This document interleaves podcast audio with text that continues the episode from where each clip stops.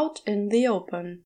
A Good Omens podfic, written by Entangled Now, read by Jubb. Summary, in which Crowley makes a decision, buys flowers, and then panics. Crowley has been parked outside the bookshop for exactly 4 minutes and 19 seconds. This is much harder than he'd expected it to be. It's one thing to make the decision, to prepare for it, with determination and a sense of reckless abandon. But it's another thing entirely to actually get up and do it, to go through with it. To take a step that might change everything. Aziraphale has never liked change. Crowley turns his head to look down at the passenger seat. There's a large bunch of flowers there, wrapped carefully in lilac and mint paper, decorated with curling golden vines. They are not congratulations on your bookshop flowers, or your new home is lovely flowers, or I'm sorry for your loss flowers, or congratulations for having a baby, or a birthday, or a wedding, or a bloody engagement flowers. No, they are the other sort of flowers. They are I'm always thinking about you flowers. There, there's no one else in this whole universe that means more to me than you flowers. There, I couldn't exist without you flowers. There, at the very heart of it. I love you, you ridiculous angel, and I have to tell you, or I will actually go mad. Flowers. Which is the reason he's currently hunched in the driver's seat, like some sort of demonic gargoyle, wondering what the fuck he thinks he's doing. He'd spend an hour picking exactly the right selection of blooms, buds, and greenery for color, scent, and meaning, and then an extra 20 minutes choosing the right paper to wrap them all in, discarding various gaudy bows and ribbons as too much. And Crowley knows that it probably won't matter to Aziraphale, that the angel will more than likely just see a bunch of flowers, unless he cares to investigate further. The wasted time was mostly for Crowley, to punish himself maybe, to force him to really think about the wisdom of all of this, to give him time to decide this is a terrible idea, and to drive himself home, throw that carefully chosen bouquet in the bin, or, more likely, angrily burn the evidence of his folly to nothing. Because there's a good chance that immediately after Crowley's declaration, Aziraphale will awkwardly stutter his way through some sort of gentle apology and rejection, after which Crowley will physically turn to ash on the spot. But there's also a slim possibility, a more than 0% chance, that the angel might accept his bouquet of messy, messy feelings. And that slim possibility is absolutely worth the risk. That slim possibility is literally all he's functioning on right now. Get out of the car, he tells himself sharply, which does very little. Crowley has never much liked doing as he's told. Stop dithering like a fucking coward and get out of the car. That's a bit better. That's appropriately scathing, that is. He finds himself jerkily clawing at the door handle and forcing himself out into the street. The flowers come with him, looking much bigger when they're actually in his hand, much more obvious. But that's kind of the point, isn't it? Because he's been subtle for more centuries than he can count, for so long that it's become a part of him. Just subtle enough to suggest, to be teasing, to be open or flirtatious, affectionate at a push. Usually while drunk, or if feeling particularly self destructive.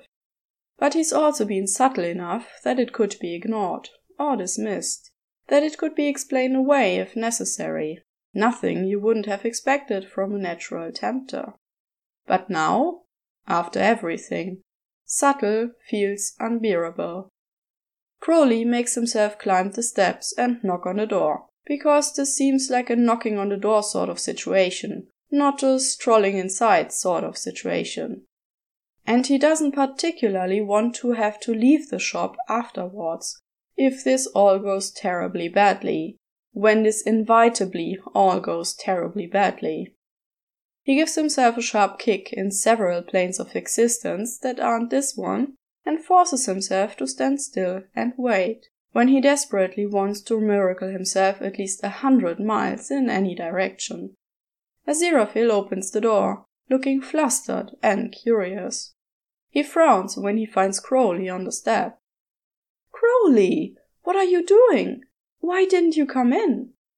He would answer the question, but he's been thinking about what he wants to say for the last four hours. And if he doesn't get at least some of it out, then he'll just end up making throat noises. And that's the sort of incoherency he doesn't need right now.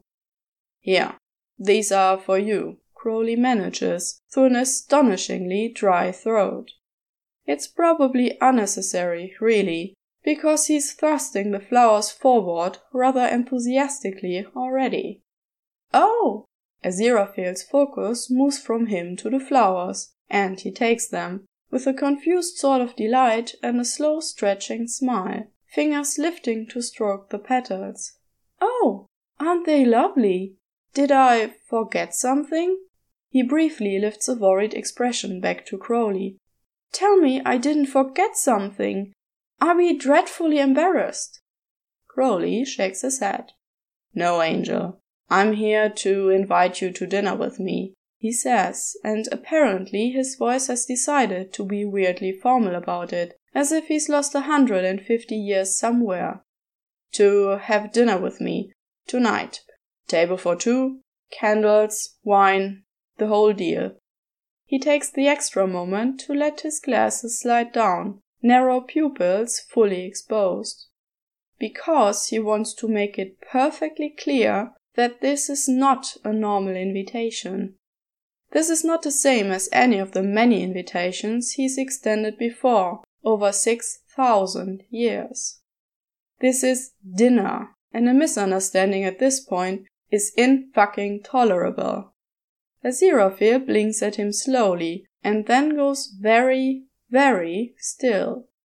And though he does have the occasional tendency to miss the obvious to a ridiculous degree, the angel is not stupid, not wilfully stupid. Dinner, he says faintly, as if he's somehow forgotten the meaning of the word. Okay, so the angel gets it. Now Crowley needs to provide a safe way for Aziraphale to refuse without changing anything, without without ruining everything they've been for the last six thousand years. Because he is stupidly, irrevocably in love with this angel, and that's not going to change. But he can be whatever Aziraphale wants him to be, whatever he needs him to be. Crowley will do anything. He just needs to know before it kills him. And I would like to reassure you that I'm perfectly prepared for you to say no, if that's what you want. If you're not interested in in this or me. I'll get back in the car and I'll drive home, and I won't mention this again. We can go back to exactly how it was before. Go for the other sort of dinner, the companionable sort, very casual, anywhere you like. No pressure at all, in any way. I just couldn't not ask, because you know how I, if there was even a chance, I couldn't not ask you, could I? The world almost ended. We nearly died. We should have died. And I couldn't. He stops, because Aziraphale is moving, one of those impossibly strong hands catching Crowley's lapel and dragging him inside the shop. And the door nearly dislocates his shoulder when it shuts right beside him with a snap. I, I can't have this conversation in the doorway, Aziraphale says weakly, flattening the hand that isn't holding a bunch of flowers on Crowley's chest, and he feels the press of every finger down to the bone. You feel a little overwhelming right now, Crowley knows what he means immediately, how obvious he must be, feelings leaking all over the place. Though they can't be that unfamiliar to the angel, Not after all this time. It's just, well, this time he hasn't made the usual effort to pack it away, crush it down, carefully refuse to acknowledge it when it's written all the way through his bones.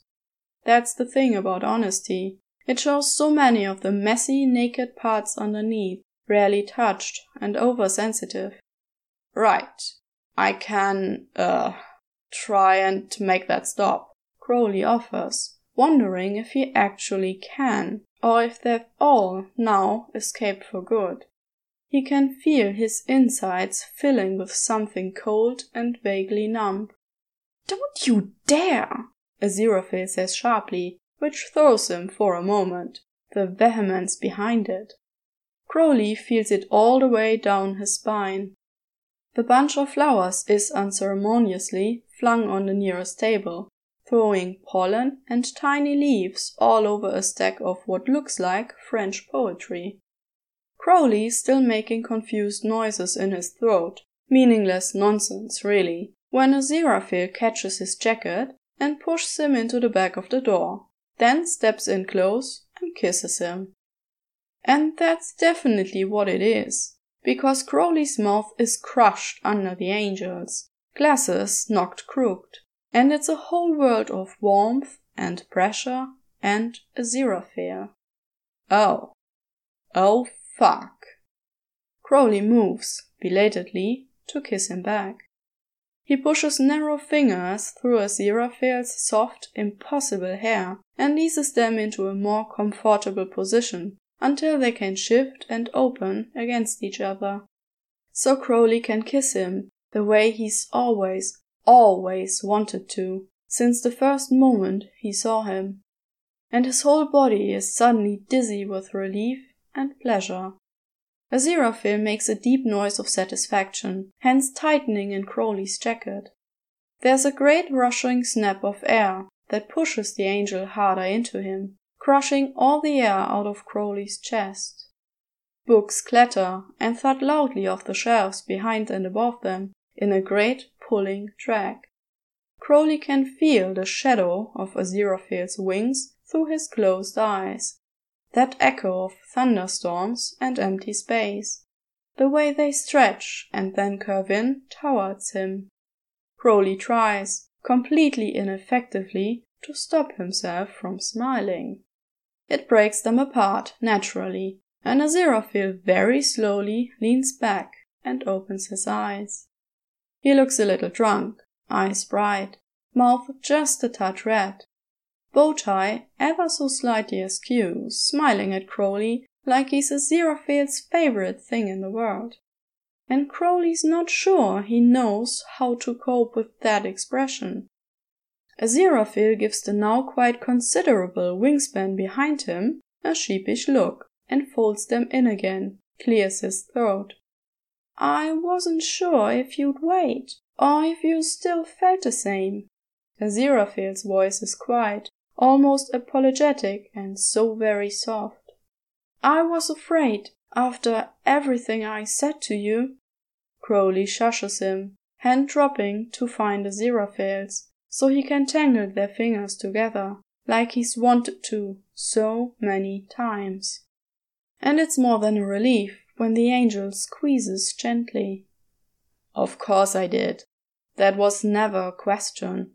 That's never going to change, Angel, Crowley tells him, and he means every word of it. Aziraphale frowns and carefully lifts a hand towards Crowley's glasses, asks permission with his eyes. Crowley bows his head forward so the angel can slip them free. You've always been too good to me, Aziraphale says quietly, while he folds them carefully and settles them on the table by the door with the abandoned flowers. It's a lie. Crowley has been a disaster of epic proportions for six thousand years, for their entire friendship. Unable to resist the urge to seek the angel out for company, for dinner, for drinks. Where they've debated constantly, drank excessively, challenged each other aggressively, and argued frequently, and occasionally spitefully. He's just been in love with Aziraphale the whole time, and he's cherished every single bloody minute of it. I would be delighted to accept your invitation, Aziraphale tells him with a smile, thumb sliding over the curve of Crowley's orbital bone, like he can't stop touching now they've stumbled their way together. And any further invitations you see fit to extend. Which is so impossibly perfect that Crowley doesn't know what to say to it. What are you supposed to say when someone gives you everything you've ever wanted? He settles for carefully drawing Aziraphale back in, because this is too new to let go of yet. Aziraphale comes easily, willingly, humming a note of satisfaction and folding himself into Crowley's body, one arm sliding around his waist. Until it can't be classified as anything other than an embrace and Crowley's left breathing him in, feeling the softness of his hair against his face. And it's too easy to tip his head to the side, to feel the warmth of Aziraphale's skin against his cheek. This time, Crowley kisses him first. The end.